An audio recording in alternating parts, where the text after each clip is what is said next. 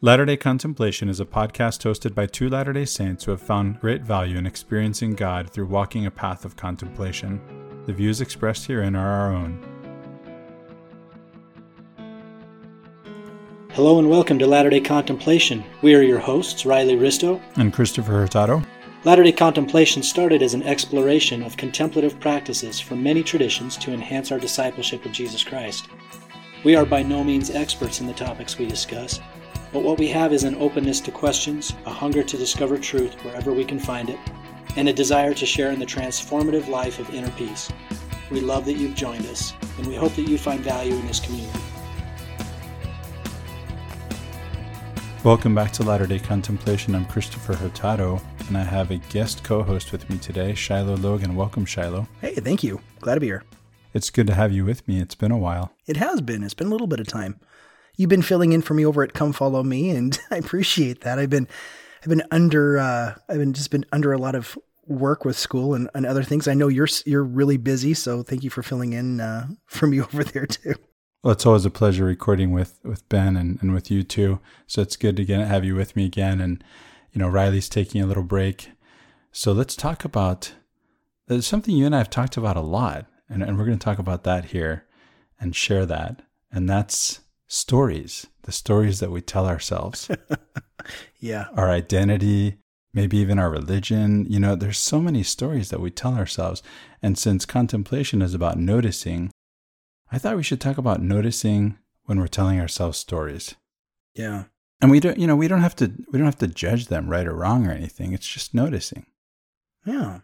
You know, I've, to start off this conversation, it's like, what, you know, what are stories?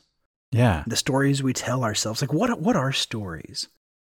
And one one of the things I've talked about before is that we don't live in reality epistemically. We live in our stories about reality.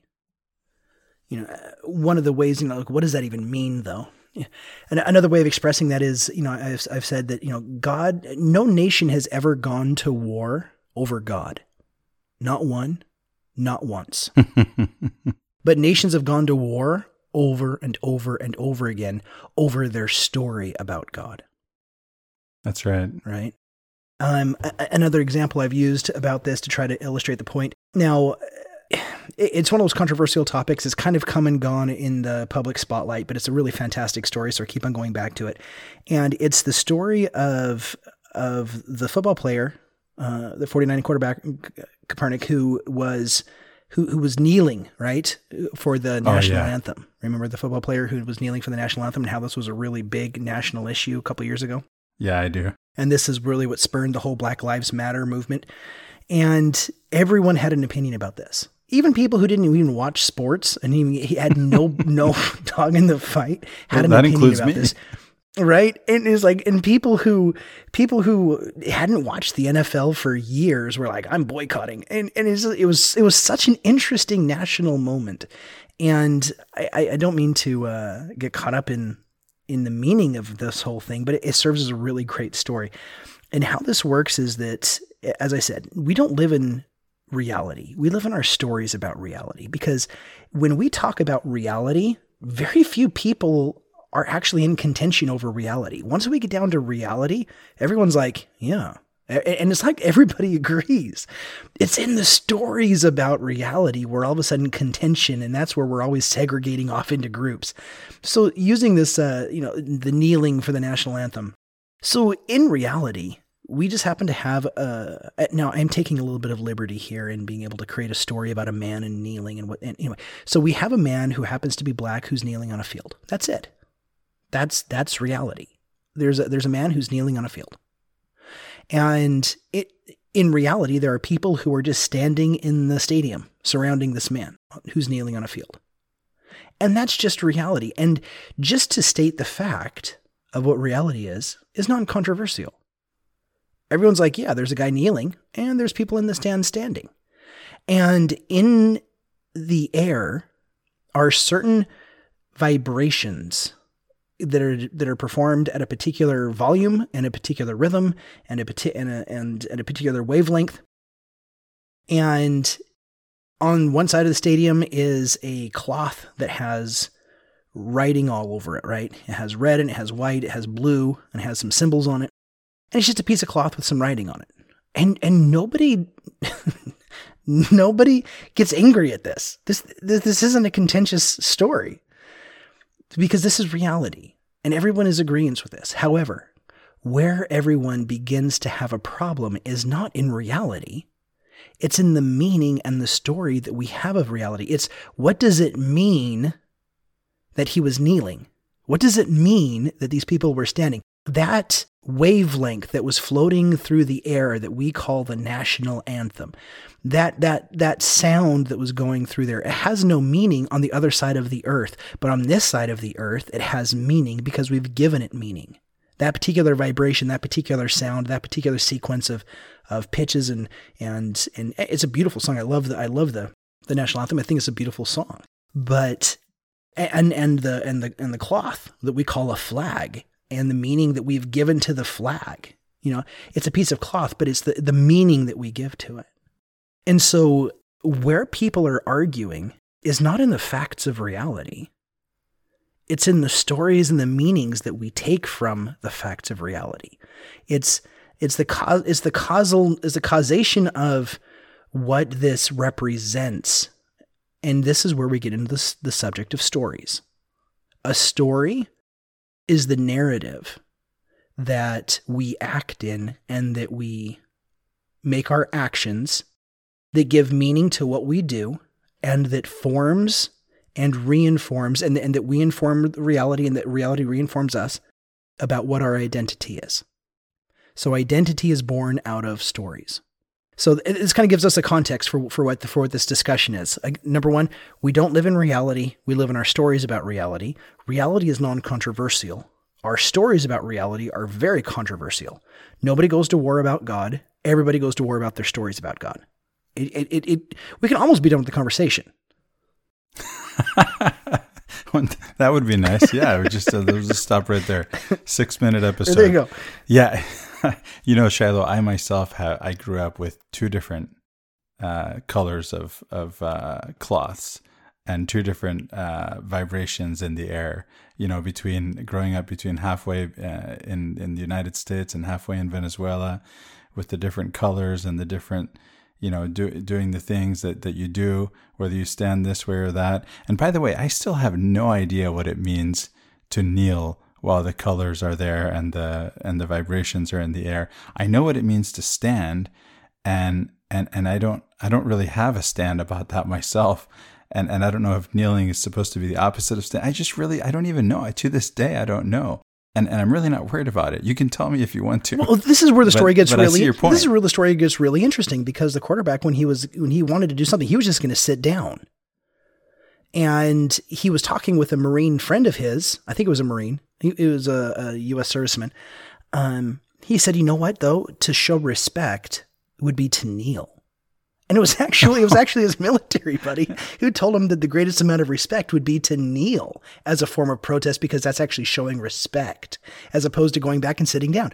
So this is where great story. This is where meaning gets all complicated and all convoluted really fast because he was going to go protest by sitting down. Then his his military buddy told him to go kneel. But then all of the military supporting people in the stand who think he's disrespecting his kneeling on the ground is now, is now yelling at him because they're standing in the stands because he's not putting his hand over his heart for the for the uh, the sound vibrations that are going through the air and for the the imprints that's going on on the cloth.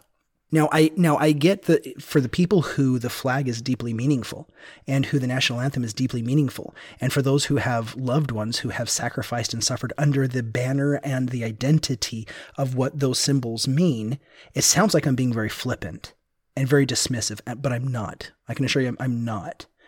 But what you might sense though is just what I'm trying to communicate is getting us to really quickly here to go to a conversation to be able to identify what it means by story and the power that story has. Because if anyone is feeling any kind of any kind of resentment for what I'm saying, or if anybody thinks I'm being too shallow or dismissive, that's exactly what I'm talking about. It's that feeling that you have that maybe I'm being too dismissive that we can analyze ourselves and ask ourselves, why do I, how did I create this meaning? Because meaning is what gives our emotions sense, right? That's what we place our emotions in. Our emotions get attached to the meanings, and those meanings and those emotions get attached to how we form our identities. So that when this guy kneels, I mean, how many people in the stands really even know the quarterback personally, right? but the fact is, what he's doing down there on the field literally feels like it offends them, like he's personally attacking them. And so they're in the stand feeling personally attacked when he he's not personally he's kneel- he's just kneeling. he's just kneeling, right? But it's not just kneeling, it's the story about what it means for him to be kneeling. And and then it gets convoluted just like I said because he thought he was being respectful when he was just going to go sit down but his military friend told him to go kneel. Anyway, so you know, it's interesting. One of the things we can talk about is is that we don't actually even come up with these stories ourselves. There are plenty of stories that we do come up with, and and a lot of them are variations on themes that we've been given. But a lot of the stories that that we're talking about here are are handed down to us, right? They're given to us uh, by our parents and by our forebears. Uh, the, you know, and so that's one thing we can talk about. But first, I was going to bring up another uh, way of thinking about this because I think we're talking about we're talking about socially constructed reality, right? Yeah. So I always point out that if you go out into, let's say, you know, you're, you're, you're the only person. If you would be the only person and you would go out and explore the universe, you would never actually come across a marriage. You know, you would just nowhere in the universe would you say, "Oops, I just stumbled on, on a marriage. I almost stepped on it." You know, I didn't see it there, right? It's just it doesn't exist in reality, right? It's just not a thing in reality. Same thing with borders between countries. You know, we like to even in Ecuador. There's a there's they've painted a, a line that's the equator in Ecuador, right? And you can say you can step on one side and step on the other side and step on it, and you can say I'm on I'm in the north northern hemisphere, I'm in the southern hemisphere, I'm on the equator. But this is an imaginary line. This doesn't really exist in reality. It's like being at four corners, right? Yeah, same same idea, right? And and then uh, you know, how about marriage? You know, it, we say if somebody, if you say uh, the right word at the right time, at, in front of the right people, you're married. Well, what if the guy who's uh, performing the marriage, if it's a guy performing the marriage, and he's an actor, and and he's acting? Now it's different, right? Even though he has the authority outside, maybe as as a moonlighting, he's actually marrying people, but his day job is to act, or the other way around, right? it, it's not the same thing. We don't think it's really, you're really getting married if you say all the same things in all the same way with the same guy if you're acting. And so they're just stories. Yeah. Yeah, we live in our stories about reality. And in fact, that's how we gauge each other, right? Because whenever I see anybody else, I'm I'm I'm gauging subconsciously. I'm not even conscious of the fact that I'm doing it. I'm gauging who they are, what they are, how they move, the body language, uh, you know, our, the language itself, how language is constructed and how we act and uh, whether or not they're in my group or they're outside of my group, whether or not they're in one area or another, we're always trying to differentiate people from each other and we differentiate by our stories. Stories of ethnicity, stories of of culture, stories of language, stories of nationality, stories of religion, stories of everything. Everything becomes this type of story where we entertain not necessarily reality but the stories that we have of reality and that's what we live in and we and we process and find relationships with. Yeah, you know, I remember a neighbor I had back in Houston, Shiloh. This neighbor, we didn't know him at the time. And we, you know, he had a Lamborghini in his driveway. He had a Ferrari in his driveway. He had a Mustang Cobra. Sometimes he'd park other stuff outside his house. On trash day, we saw interesting stuff. And, you know, and we just, we couldn't figure out who is this guy and what what's going on with this guy. Right? We're just making up stories about this guy based on what we see. And when we finally meet him, no story that we came up with is anywhere close to the reality of this guy, which is so interesting. I mean, when you meet the guy, it turns out he has a collection of astronaut suits dating back to pre Apollo 11 in his coat closet when you walk in his house. This is the reality of the guy, right? Uh, he got the, the Lambo and the Ferrari from um, whoever made the movie, the James Bond movie. They're the ones that were thrown out of the back of the plane in one of those Pierce Brosnan James Bond movies. And he worked with Harry Potter on making Harry Potter, and he made uh, pressure suits for. He has a picture of himself with an SR 71 Blackbird and a picture of himself in James Bond's Aston Martin. And he has an ejection seat in his living room where he sits and watches TV from, an, from a jet fighter, you know? And, and then, and he's got, he actually sells fully automatic submachine guns, you know, with the folding stocks and everything to the police. And for, he worked with Skunk Works in making these pressure suits, you know, for jet fighters and things like, you know, the spy planes like, like SR 71 Blackbird. He actually gave us a CIA Christmas tree ornament for Christmas. this guy was so interesting, and we had these silly. stories. I won't even tell you the stories. We had these all these stories about him based on what we saw. You have no idea what's underneath the surface, and so these stories. Uh, not only are they not true, you know, because they're not really reality, right? But they're probably not even. Well, should I say? Can I say they're not accurate? I mean, they're already not true. So what am I saying? Well, I think I think in a lot of ways we have to recognize that I'll just use myself as an example. So this construct that I call Shiloh, you know, it's it's got this body, this tangible body, you know, but what does that even mean? Is is, is my is my body Shiloh? If I we're not the first person to have this conversation. Right. If I chop off my arm, am I Shiloh? Am I still Shiloh? You know, what if I get dementia and I lose my memory? Am I still Shiloh? You know, it's then I have my body, but I don't have my mind. You know, what if what if a thousand things like what constitutes actually what Shiloh is? And at least in one regard, if we go past the, the physicalness of it, Shiloh for me is this idea of all the things that I know that I know and all the things that I know that I don't know. And then there's this whole world of things that I don't even know that I don't even know. And so, for instance, it's like I know that I live in Bakersfield, California. For all the realms and the intention and everything that I know epistemically, I know that I live in Bakersfield, California. I also know that there's this thing called calculus that I never learned. So it's like, I know that I don't know calculus. So I know there's a thing called calculus. I know that I never learned it. And I know that I could go learn it if I wanted to. I don't, but I could go learn it. But then there's this realm of things that I don't even know, that I don't even know. I don't even know that I don't even know these things.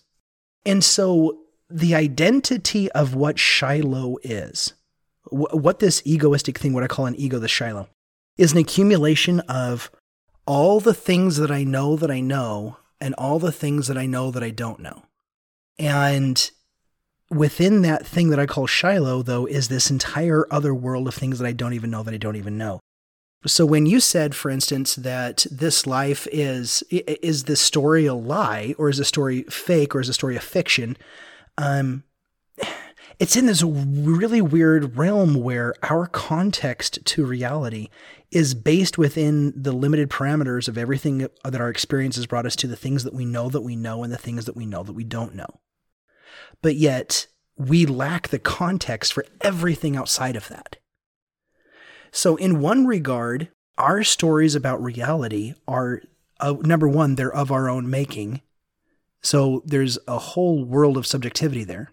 And two, they're not necessarily reality in that we're their we are the story's creator and as their creator everything that we put into that story is simply an accumulation of our own experience of the things we know we know and the things we know we don't know so we think we're acting according to reality because when we look outside we see this world and we know what we think we know how it operates but we only know how it operates according to the experience that we've had which may be more or less than anyone else. And so maybe we're the most experienced person on the planet, but still we're limited by the world and the infinite world of possibilities of things we don't even know we don't even know. So even the most educated, aware, traveled, experienced person in the entire world, even their view for as well formed as it is, is still a story that's framed and projected and created by the ego. So in that regard, the stories we tell ourselves are they lies? You know, it, this gets into the story of the Matrix. So for anybody who's ever seen the Matrix, in one regard, is is the Matrix world real because it's perceived as real versus the real real world? And so this kind of gets into discussion of what is real and what is reality. But yeah. Yeah, you know, I wonder if I were to strip away all of these things that you're talking about from myself. I don't even know if I should say myself there's a there's a lowercase self, there's an uppercase self. We've talked about the true self and the false self in past episodes. I wonder if I would find I just I, I haven't done the exercise, Shiloh. You know, I think if I just without actually going through all the steps, if I just project myself out into a place where I've taken away all of these things, I still have this sense that there's still something that's me. And and yet I don't know if that's true. yeah, that's kind of trippy. It, maybe it's just that I'd like there to be, right? I, maybe I just like there to be something. And so if and if there isn't, then that means that here's one possibility, right? It just means that that there's just one thing and that my separateness from everything else, and by the way, my separateness from God is not real, but imagined. It's my it's part of my subjective experience. And if that's true, then I can become one with God by altering my perception of reality, not reality itself, because the, the reality itself is already, you know, just, so just as an exercise, this is something I did in my classroom as a philosophy professor, is to say, okay, and just imagine a classroom. We've all been in a classroom. How many things are in this classroom? I would ask my students. And they'd start counting desks and chairs and the blackboard and the projector and the markers, maybe. Maybe they start counting, uh, you know, they might get down to their articles of clothing and, and those of their classmates, and they, they count the carpet as one. And then I look down and I say, well, why are we counting the carpet as one? It's made up of carpet squares. Eh, they're like tiles, you know, made out of carpet. And by the way, even if they weren't, and even though they are, there are fibers. Why aren't we counting the fibers? And so it's just arbitrary what we count and what we don't count. And God bless Aristotle for giving us a sense of categories. And, and we, because I think uh, we, maybe we can talk about this. I think we, we sort of need these things to get by. We, we have to tell ourselves these stories to get by in some sense. And, and some of them are useful, and this is important, until they're not. And when they're not anymore and we still hold on to them, then we're holding ourselves back. Then we're damning ourselves, right? So it really is kind of arbitrary what we count. And we could say there's one thing. Because where does one thing end and another thing begin? It's really arbitrary the way we look at this. Do you see what I mean? Yeah. Yeah. In fact, I, you know, over the the weekend, so I uh, I have a fascination with the philosophy of evil. And uh, people who know me know that I like to. I'm studying Satan um, in a Mormon context for my for my scholarship. Um, but uh, what what I call Satan is my brother from another mother. But the the the book that I my my uh, professor had told me to get is called The Problem of Evil. He says, "Hey, just start with this book," and uh, it's edited by Mark Larrimore and it's actually really good. It's just a, it's a compilation of a lot of original source documents. And so I was flipping through it over the weekend as my family and I were traveling up to Northern California. And I came across chapter 18, which is on Meister Eckhart. And I was like, Meister Eckhart? I said, huh, a good contemplative mystic there. So I opened it up and his chapter was on Blessed are the poor in spirit. I'm like, well, goodness, to have Mr. Art, Meister Eckhart being talking about the Beatitudes in a book on evil, I'm very intrigued. So I began to read, and you know, it's it's very small, and, and he goes through and just to kind of condense what he had to say was was this really interesting thing about empty. He didn't say emptying; that wasn't his words, but I've talked about emptying before. So, you know, we've done multiple episodes on the Beatitudes, right? And and talking about what this emptying thing is here, but this is what the stories are. The stories are what give us our identities about what we mean to each other and about how these relationships work and what we think we the expectations that we make of ourselves and of each other. And we create these these things almost entirely subconsciously. But yet repentance in the LDS Bible Dictionary says that it's beginning to see God anew, to see ourselves differently, and to see the world around us differently, which it completely puts the entire definition of repentance into the not into a metaphysical category, but an epistemic one, which means that we have to learn to see the world differently, which means it's not about reality changing. It's about our views about reality, or we can say our stories about reality. So I think we begin to go somewhere with this conversation because it's really abstract, right? And so the question is, what do we do with this, right? We're, we're telling ourselves these stories. We're, we're talking about what they are and what they mean and how and how to and, and how to notice them, right? And how to distinguish them. And now, what do I do with this as a contemplative? What do I do th- with this in my relationship with the divine? Right? Is that where we want to go with the conversation? Yeah. So, you know, I was talking about Meister Eckhart a little bit, and uh, what he had brought up, uh, he brought up a lot of things, but of the, of the things he talked about is, is he said that even when I have this concept that I want to have God in me, we haven't emptied far enough because we still have the I. It's the story of ourself. And, you know, Meister Eckhart went so far as to say he, he was called a heretic for it. But he says we, we need to even, even empty the very idea of God. Now, he wasn't saying reject God, but it's this idea that most of us live not really recognizing who and what God really is, but it's our idea of God that we project onto God. And even D&C 1 talks about this. You know, when when we look at uh, in the Doctrine and Covenants, I've always been fascinated that at the very beginning of the Doctrine and Covenants and in the preface, this very idea was brought up because it's in uh, in I think it's in what section sixteen. I'm just looking here. Um, they seek not the Lord to establish his righteousness, but every man walketh in his own way after the image of his own God. We might say this differently as saying that no one is seeking to know the Lord for the Lord's own sake and on his own terms, but rather we are trying to walk after our own stories and after a God made in the image of our own stories. Right, and you're opening us to the possibility of of a different interpretation of that verse than what most people might have in mind, and it's really instructive.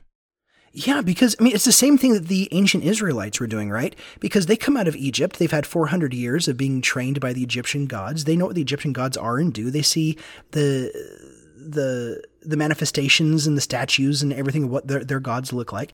And so when the Israelites go into go into uh, the wilderness, they're led by a cloud by day and a pillar of fire by night.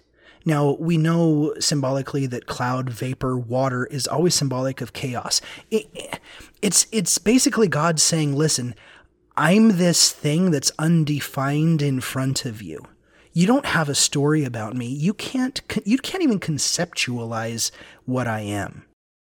I mean, have you ever been in a cloud like a really heavy dense fog where if you look away from you, you can't see more than 5 feet, but if you put your arm out trying to touch the cloud, you can never really touch it, right? Yeah, sure. You take 5 steps in you take 5 steps into the cloud and you can never really touch it, but then you look back where you were at and you can't see where you're at because it's all clouded up, right? If you're in a really dense fog.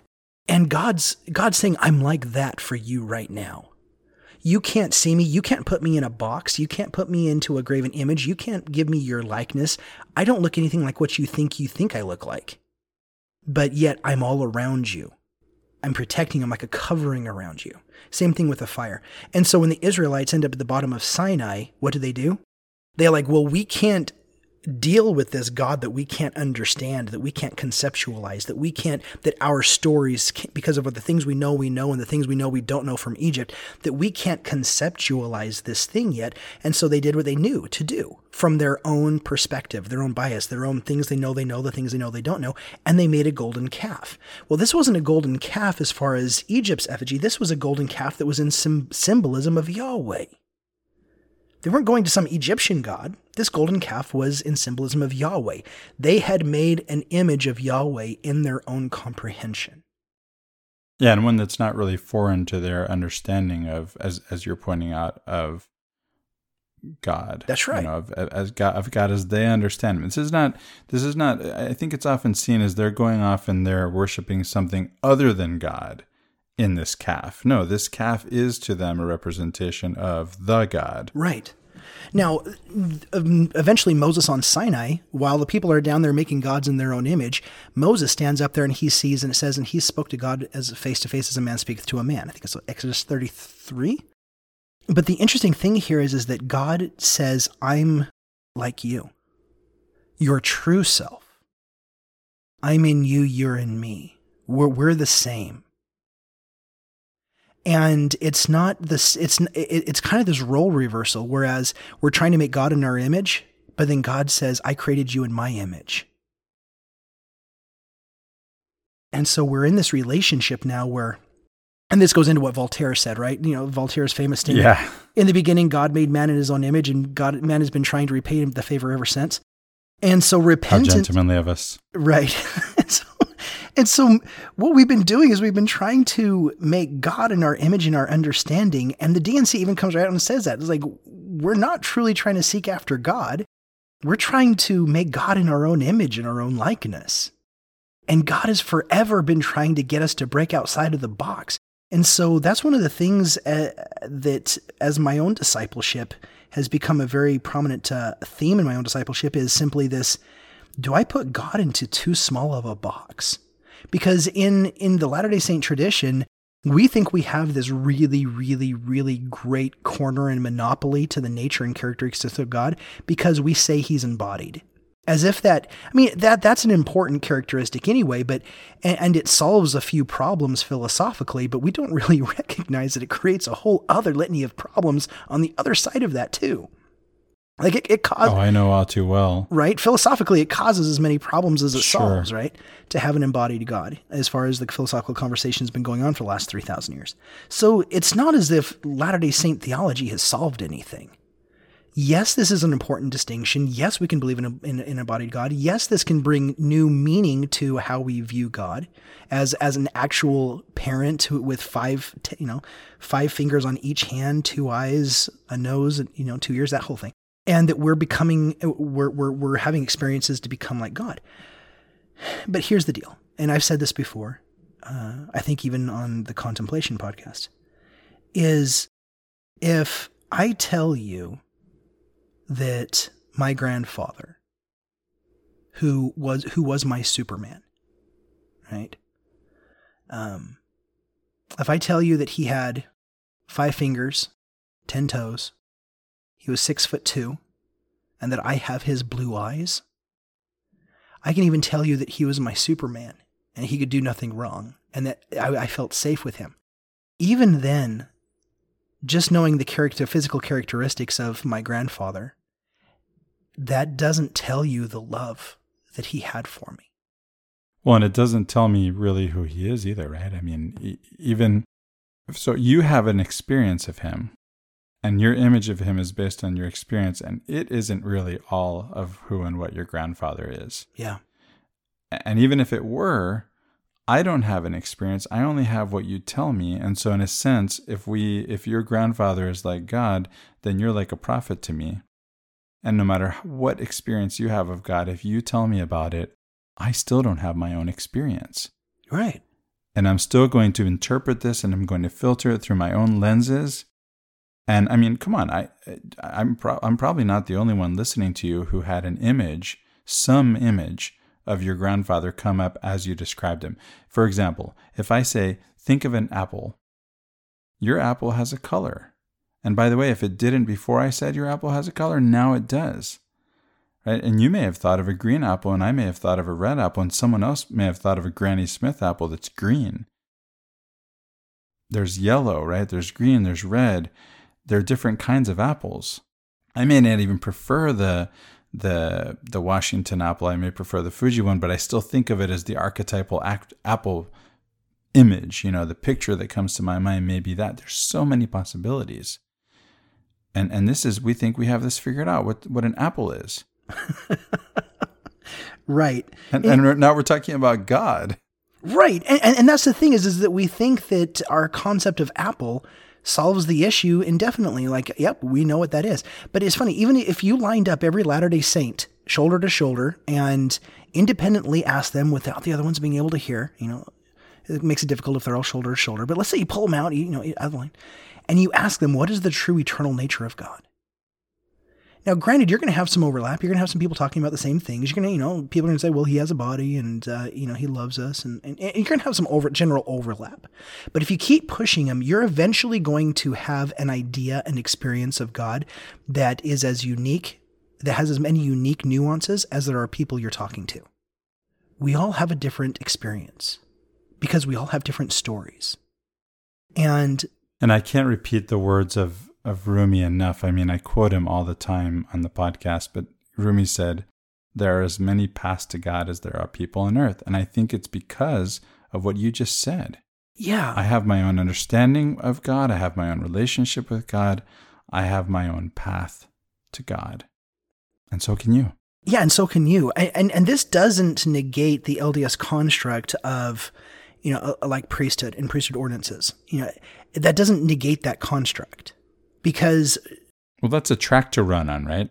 right. As a matter of fact, the the latest uh, you know parlance is the covenant path, right? I mean, it's it's really it really is a track to run on.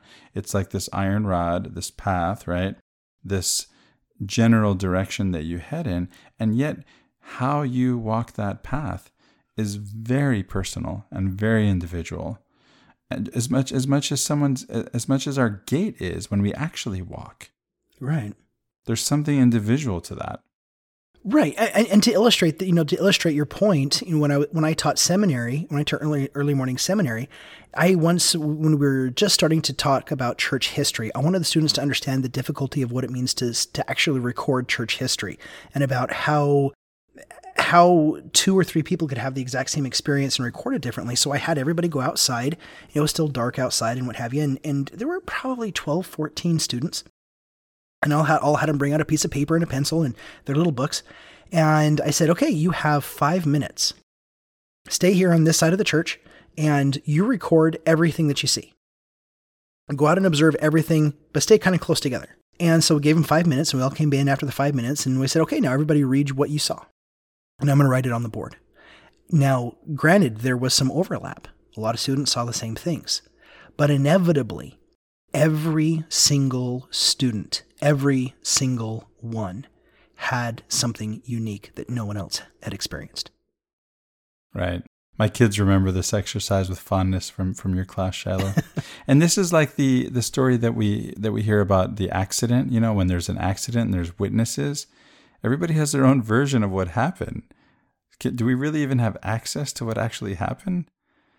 It's hard to say. Yeah. You know, even I don't even know that a video can give it to us because that video has to be uh, it has to be interpreted in some sense.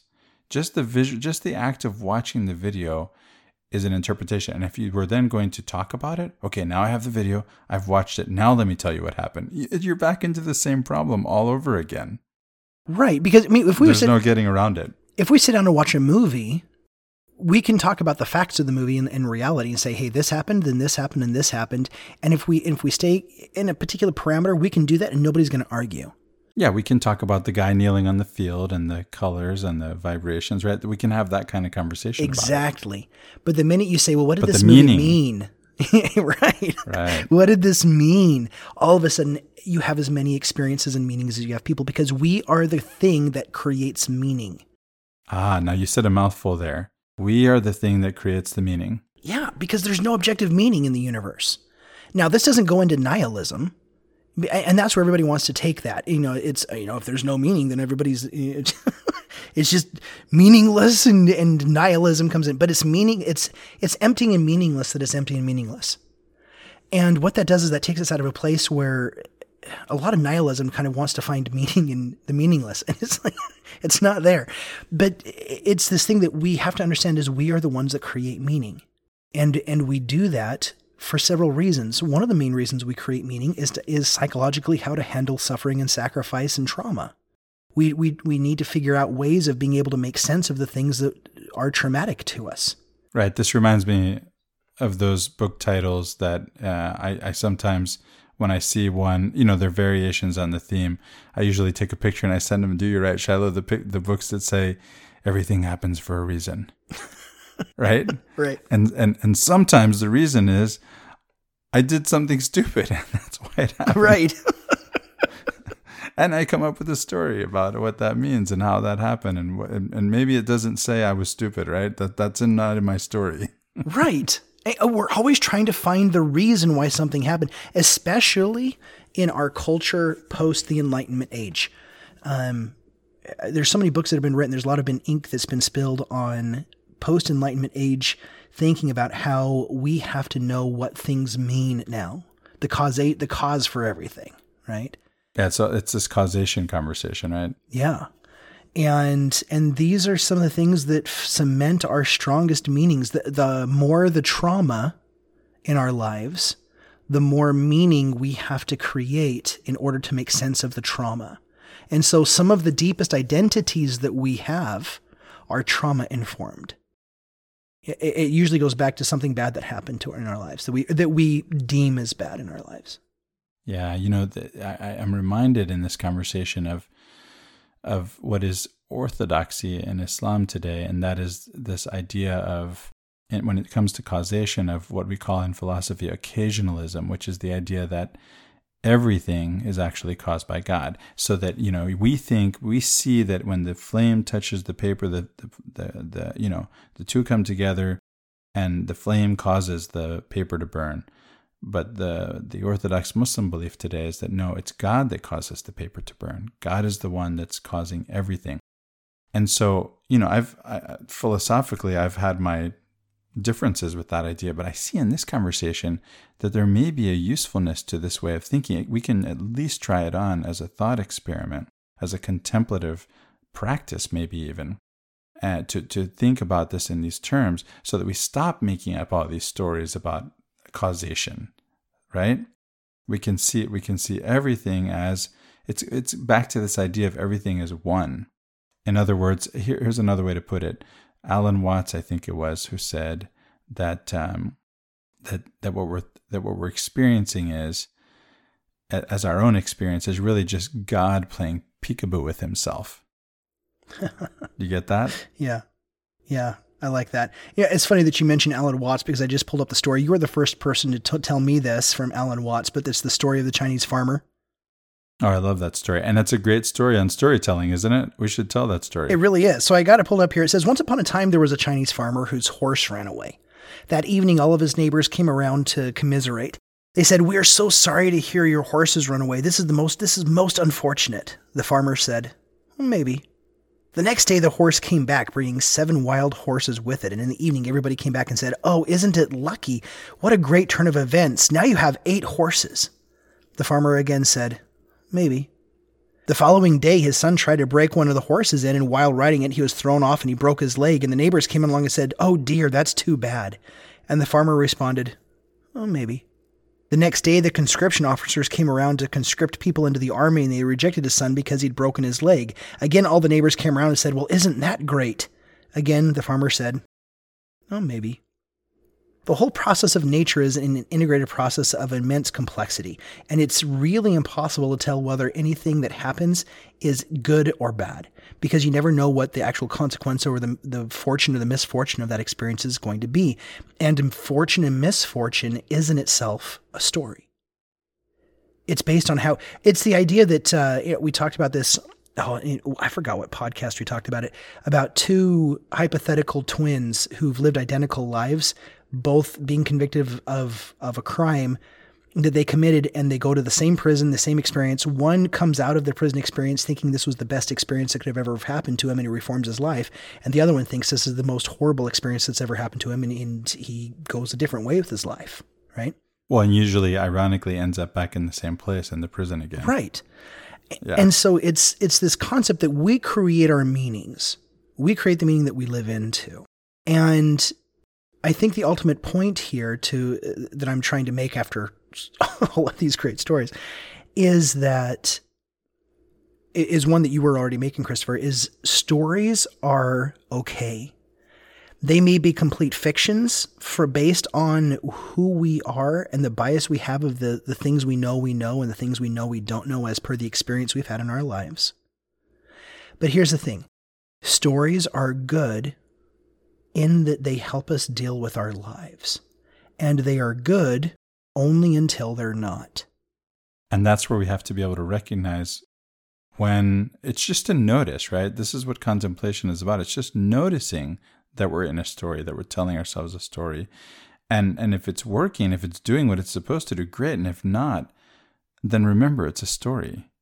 Right? And so it, your whole life can become like a meditation wherein, you know, when you're meditating, the idea is you're focusing on your breath, and if something else pops up, you just notice it. You don't judge it. You don't try to beat it back. No, I'm meditating. You know, darn it, stop thinking of other things. You know, and you just you can do this, right? and give yourself a hard, or you can just notice it, right? So we're not saying to make the story bad or wrong. We're not saying to to reject it or accept it necessarily. The idea is just to notice it. Just notice it, and your whole life can become a meditation in this way. Yeah. And you can be free to to use the story.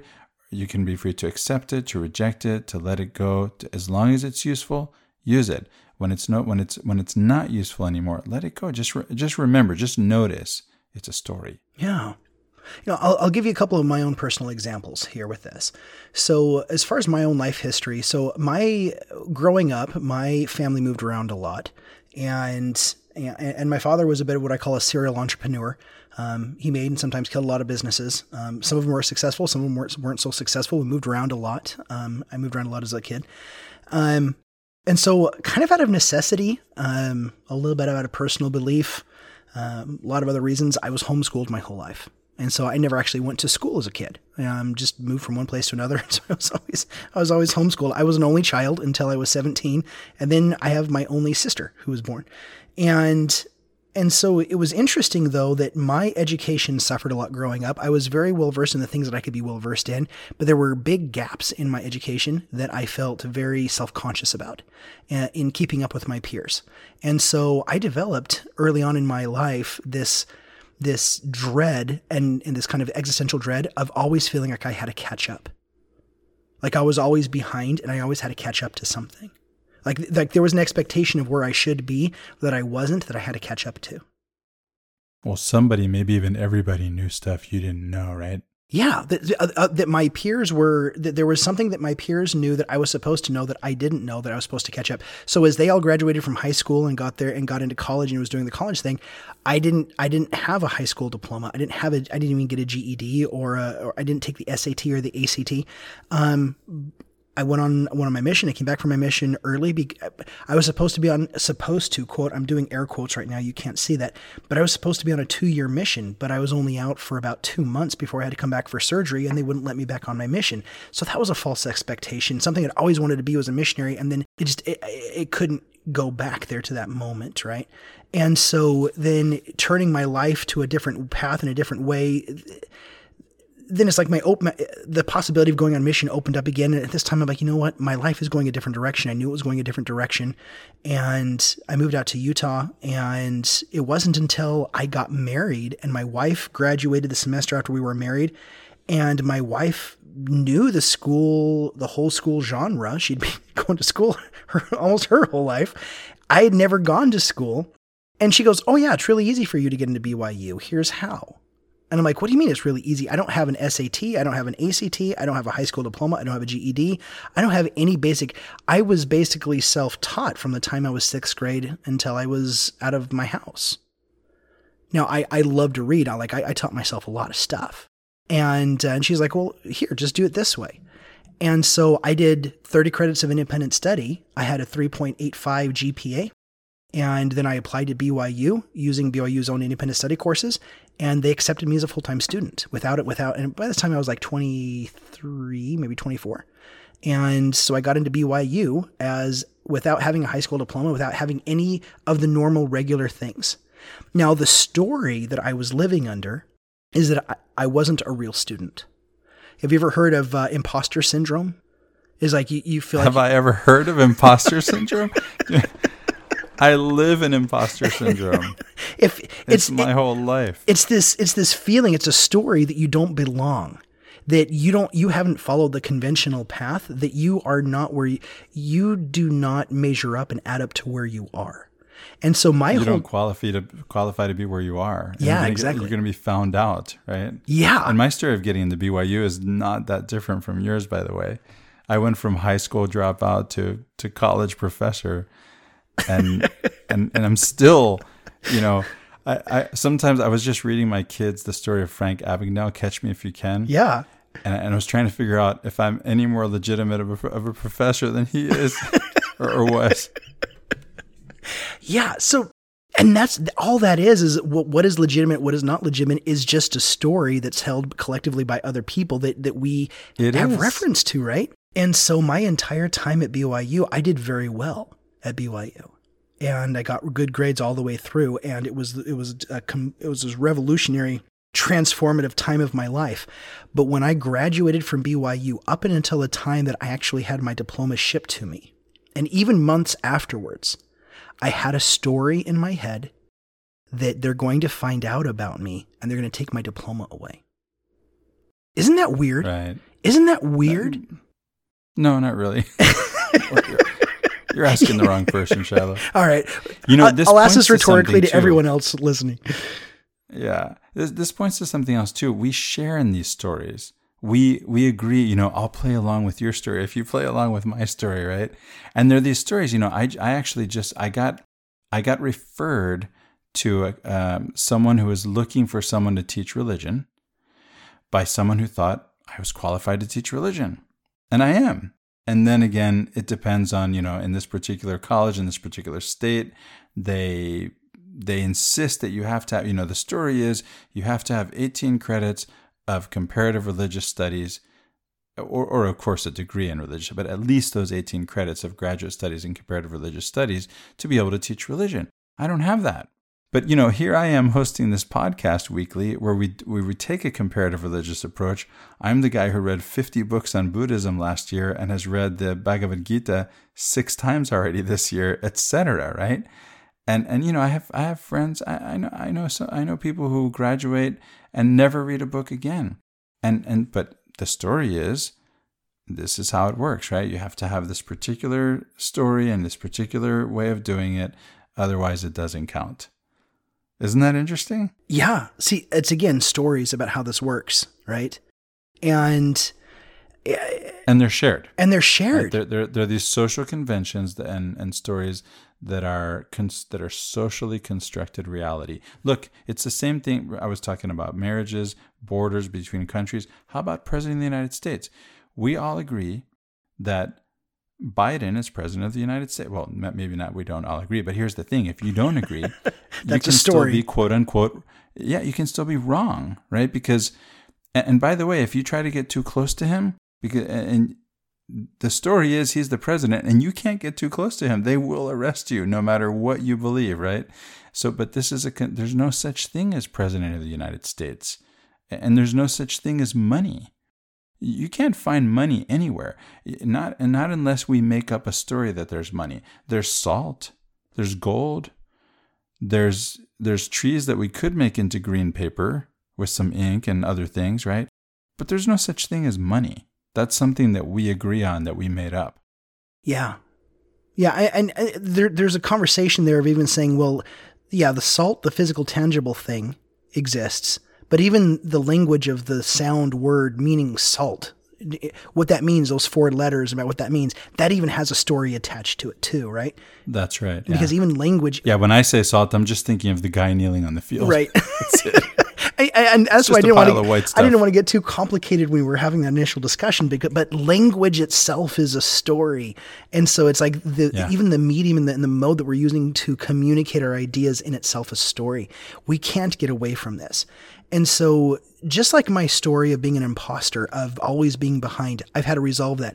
I just found out today that I am officially getting into my. I'm, I'm going to be as of the next couple weeks. I will be officially a PhD student, and I've come a very Congratulations. Thank you. I've come a very long way in that imposter syndrome, right? I don't feel that anymore. That's not my that's not the story that I live, but I've had to work really hard on that. Now, it was never Well, I remember. I, I remember when you.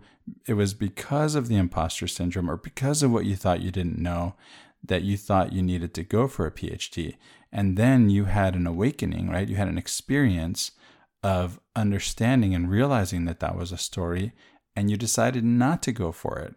And then on the other side of that, you chose, which is different, right? It's not you didn't have to do this because you had this this feeling of lacking something, right? You just chose it and now you're doing it. It's a completely different experience, right? Yeah, that's a that's a really great point. I, was, I probably would have forgotten, but completely forgotten about that. Yeah, because I had I'd gotten on the course at some point to to start master's work and to, and to work my way to a PhD, but I started to recognize myself. I was still living in the story of the imposter syndrome and of needing to catch up. And I actually quit school. I like walked out. I said, you know, I'm taking a hiatus. I'm walking out of this. I'm, I can't live my life in a world where I feel this way and I can't I can't show up inauthentically to the world living in this story. So I took some time off. I ended up starting a business. I had a pest control business for a while, and I was successful at it. And it was it was a thing. And I and I was going to build it and grow it up really big. And then an opportunity came along to get into another PhD program. And so I had to work into it and and here I am. So I was able to sell my I was able to sell my company and have that now fund my my PhD program, which is everything's worked out really well that way. But this whole time has been one and the thing is is here's the here's the deal, Christopher. You and I both know this. And I, I, I used to teach the seminary students this all the time. It's the question why is it so easy to believe the bad stories about ourselves and so hard to believe the good stories about ourselves? Yeah. And it's funny, I've talked. Well, I know why. Actually, this is really relevant to this to our conversation. Hey, you're the one studying uh, Satan, and well, let's see, Satan, the devil, the serpent, and all these other things that have been conflated. Right? It's this. It's Satan. It's the accuser. Right? Who? Where is that accuser? It's right here. It's it's in me, and it's the one telling me that nope, that that that good story is not the true one. It's the bad one. Yeah. That's the true one, right? It's the one telling me, no, you're not worthy. No, you're not uh, qualified. You're an imposter, right? That's the accuser. Yeah. We took the accuser, we took the accuser narrative of, of how we originally identified that voice of accusation within us, and we projected that out, and, and that's how, you know, largely how we created the external construct and the embodiment of Satan. Um, l- most largely with, with, the capital S, right? With the capital S, yeah. Usually in the Second Temple, you know, it's after the uh, when the, the Jews came back from exile, right? And so. Th- and that has everything to do with uh, their contact with Zoroastrianism, this very, you know, good and evil dichotomy you know that the, the, that narrative right from that religion yeah so yeah so when the when the before the jews went into exile satan was not the embodied being of evil that uh, that we portray him as, and we think we read him now into the scriptures, he was he was a completely different entity. And we don't want to get into that too heavily, but it was after their exile and they came out of exile into Syria and they came by way of Zoroastrianism that we now think that, and we pretty conclusively know that it was the contact with the Zoroastrians that, that gave us the idea of an embodiment, this embodiment of evil that now we call Satan as as an actual physical being.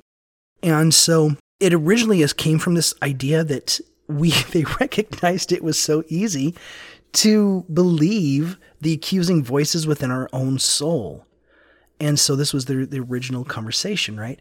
And so now we li- we're living today the same conversation that has been plagued mankind for thousands of years. What we are experiencing now is no different than what any human being has experienced for thousands and thousands and thousands of years and has written about it, talked about it, philosophized about it, and tried to overcome it. So eh, that brings me some comfort in that all of this negative self talk and all the stories, the bad stories, that really helps me recognize and be able to let go of stupid, bad stories in my life when I realize this is what humanity's been doing forever. And if they've been doing this forever, guess what? I get to do it too. I get to abandon all of the bad stories about myself. I, I get to take the story and I get to use it so long as it's working. And until it stops working, then I abandon it. I've, I, you that's know, where the, I'm at in my life of like getting rid of bad stories. You find a bad story in your life that's not working for you, just just let go of it. Yeah, you know, the Matrix comes to mind again. It's uh, you're you're talking about an experience of starting to see the ones and the zeros for those who have seen the movie, right? And to be able to just take the bullet that's coming at you and just kind of look at it and turn your head sideways and go, "Huh? Oh, that's interesting." And then just they all just drop, right? yeah. It's it's just recognizing it's all stories. It's all stories, and it's okay that it's all stories. I know I had. To, it's okay that it's all stories. Yeah, I had to go through years and years and years and years of being able to to be able to make that statement and make it meaningful. saying it's okay oh, that it's all yeah. stories, because I was like, dang, dang it, no, I don't want it to just be all stories. I, I want to find objective truth. I want to find objective, factual sure. truth, right? And and it's out there, right? Uh, there's there's a pile of white stuff. There's a guy kneeling on a field. That's that's there, right? Right. You know, it's funny because I actually shared the there was a an elders quorum meeting I went to when I was traveling and I was visiting Utah and over the summer and there was this lesson on the talk infuriating unfairness and I shared the Chinese farmer story. And after I shared the story, here's what I got. This is the reaction I got. Well, but there really are things that really are infuriatingly unfair. And I didn't have the wherewithal to say maybe, maybe. I just I just sighed and shook my head and fell silent. You know, I should have said maybe. There really are. It is it is so hard to initially come to that point because when we are if anyone's feeling that pushback of like no there's really things that have meaning like objective meaning these things are absolutely meaningful it's uh, that typically means that there's been a lot of trauma in our lives because I've experienced that. There are things that I'm like, no, that was objectively meaningful. And when I sure you and I aren't without stories, Shiloh. I've I've got my stories. You've got your stories. We're just trying to notice them, right? Yeah, that, that's what it is. That's what that's what contemplation's about. It's about noticing. But it, it's it's what happens when we live in our stories, but we don't recognize them as stories. We recognize our stories as reality itself. That's what we're trying to get to recognize here is that it's okay to live in stories. It's okay that we make stories. It's okay that we're the meaning making thing behind stories. But the problem is, is that what damns us from being able to repent and see God differently is repentance is literally the leaving behind of stories that aren't working. Is that as we find these stories aren't working, we can let them go. But the problem is, is that when we make the stories reality, it makes it impossible for us to let him go because we our brain sees that as reality and you can't let go of reality. So in in yeah. essence it just it damns us from progression. And so accept these things. And so for me it was really hard because there were some stories in my life that I saw as reality there are still some stories in my life that I see as reality and I have to deal with them as they become present and the more I'm able to deal with them as they become present, the more it liberates and frees me because I'm no longer, I, I've lived with a great amount of anxiety in my life. And the one thing that helps me get rid of anxiety the most is when I can start dealing with these stories that I've made reality and I can start seeing them as stories. Because the minute I start seeing them as stories, I can start abandoning those stories that aren't working for me. And I can actually start creating things that are that, that actually work and are beneficial for me in my life. Amen. You know, Shiloh, as we come to a close here, I, I want to come back to Meister Eckhart and the idea that we might have to give up our story about God, right? That even even our image of God can be an idol. You know, we think, no, this really is God, and it turns out, nope, it's a golden calf, right? And so th- to to be able to take that step to actually consider that perhaps our even our image of God might be an idol gives us the opportunity to open up to who and whatever God really is and to be able to experience that. And and you know we it may be that we we do this and we think we have actually succeeded and we have to do it again. Uh, you know because we just could fall into the same trap all over again. But if we keep opening up and if we keep allowing, not, not having God has to show up in a certain way as our goal, but having an openness to the possibility of whatever God is and being open to that and letting God show up in the way that God wants to show up. Because to take a Sufi image, right, where and we, if you know Sufi poetry, there's this love poetry that Sufis write, and these are the mystics in Islam, right, and they're writing this love poetry where the lover, the beloved, is God. And the wine that they write about, because you know wine is actually uh, prohibited, uh, alcohol is prohibited in Islam. They're talking about being intoxicated in an experience of God and uh, in love of God. And so it, to take that image, if you can imagine yourself, whether you are a man or a woman, in this relationship, you are in the archetypal female passive position of waiting for God to show up and being open to God showing up and coming and and let me just say taking you. Is there anything you would like to say in closing, Shiloh? Yeah, you know, you mentioned uh, Meister Eckhart again, and just to to clarify, because I think in a lot of times, whenever we bring up that quote from Meister Eckhart to to let go our very idea of God, I think sometimes that carries a connotation with it that we mean we need to disbelieve in God, or that we need to to let go of of uh, you know either actively disbelieve in God or to not believe at all, and that's not what he's getting at at all. That, in fact, he was widely misunderstood in his own day because of that. Um, what he's getting at is is that when we, and I'll just my own experimentation with with with this, is that there were many characteristics that I held onto of who and what God was that were very damaging to me. Um, number one was, was that God was a conditional God. That that if I did X, then God does Y, and that God only blesses me if I do X, then God does Y, and until I do X, God doesn't do Y. And then I had some experiences in my life where I, where God came and saved me when I had not done X. So I experienced Y without ever doing X. And it was. Thank God. literally. And it was in that moment when I recognized grace. When I didn't earn grace, I hadn't achieved grace. I hadn't done anything to be able to experience grace. In fact, I was doing everything else to not receive grace. And these are the moments when I started to recognize that God was not fitting into the parameters of the box that I had put him into. God was showing me new things about God that didn't match the box that I'd put him in, got into, right? And so in that way, I've experimented with letting go of my idea of God and and in letting God be whatever God is going to be, but still approaching God. Um, one of the ways that I did that, seeking Him, right? Seeking Him, yeah. One of the ways that I did that was it was just my of my own kind of of my own make. I know this has been done before, but I'd never heard of anybody doing it. Was coming to God with a word wordless prayer. You know, in the in the in the Sermon on the Mount, it says that God already knows what you you need before you even ask of it, and so I I guess I didn't empty the whole idea of God. but I but I came to it and I and I wanted to have a moment when I just sat there with God without me saying anything. And maybe in just making my intentionality of sitting there with God be sufficient.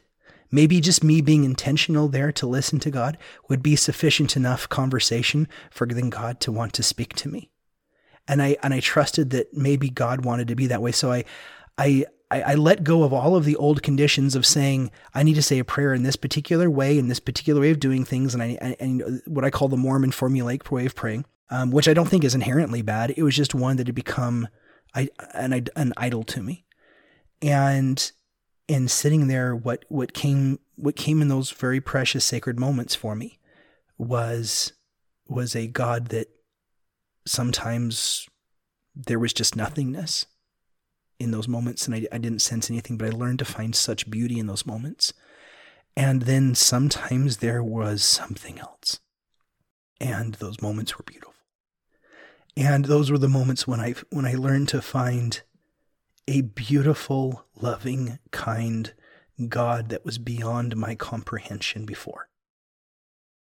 And all it took was for me to be able to let go of the old idea I had of God and be willing to let myself see something new. And what I found is that there is a kind, benevolent, loving God that is always proactive. And that has given me a lot of comfort. So, letting go of our idea of God is letting go of the false ideas, the stories about God that aren't working, and letting God be something new in our lives to where maybe we can let go of those old ideas and experiment with something new to be able to see this really big, loving God that is so much bigger than the construct and the dogmas that we try to put him into. Maybe even all things new, as Jesus said. Yeah. Well, thank you for sharing of your time and yourself and your stories. Stories. Thank you for being with me. Stories are great. Thank you for having me on. It's been a great conversation. For Latter day Contemplation, I'm Christopher Hurtado. I'm Shiloh Logan. Have a great week.